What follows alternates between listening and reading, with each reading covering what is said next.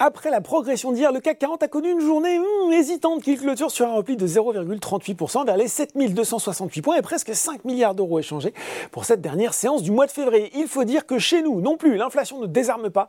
En février, les prix à la consommation ont augmenté de 6,2% sur un an après 6% en janvier selon l'INSEE.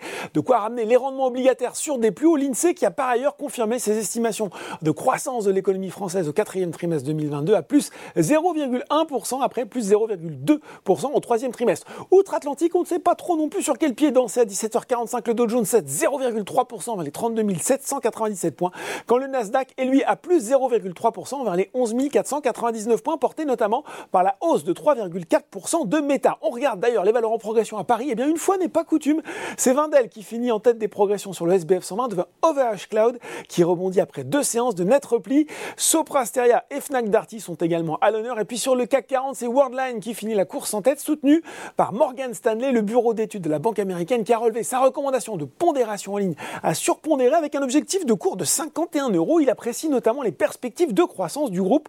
À noter enfin sur le SRD le bon de 17,7% d'AB Science, la biotech, qui profite de la publication de résultats positifs de son étude de phase 3 consacrée à la maladie d'Alzheimer dans une revue scientifique. Du côté des valeurs en baisse cette fois-ci, eh bien nouvelle séance compliquée hein, pour SES.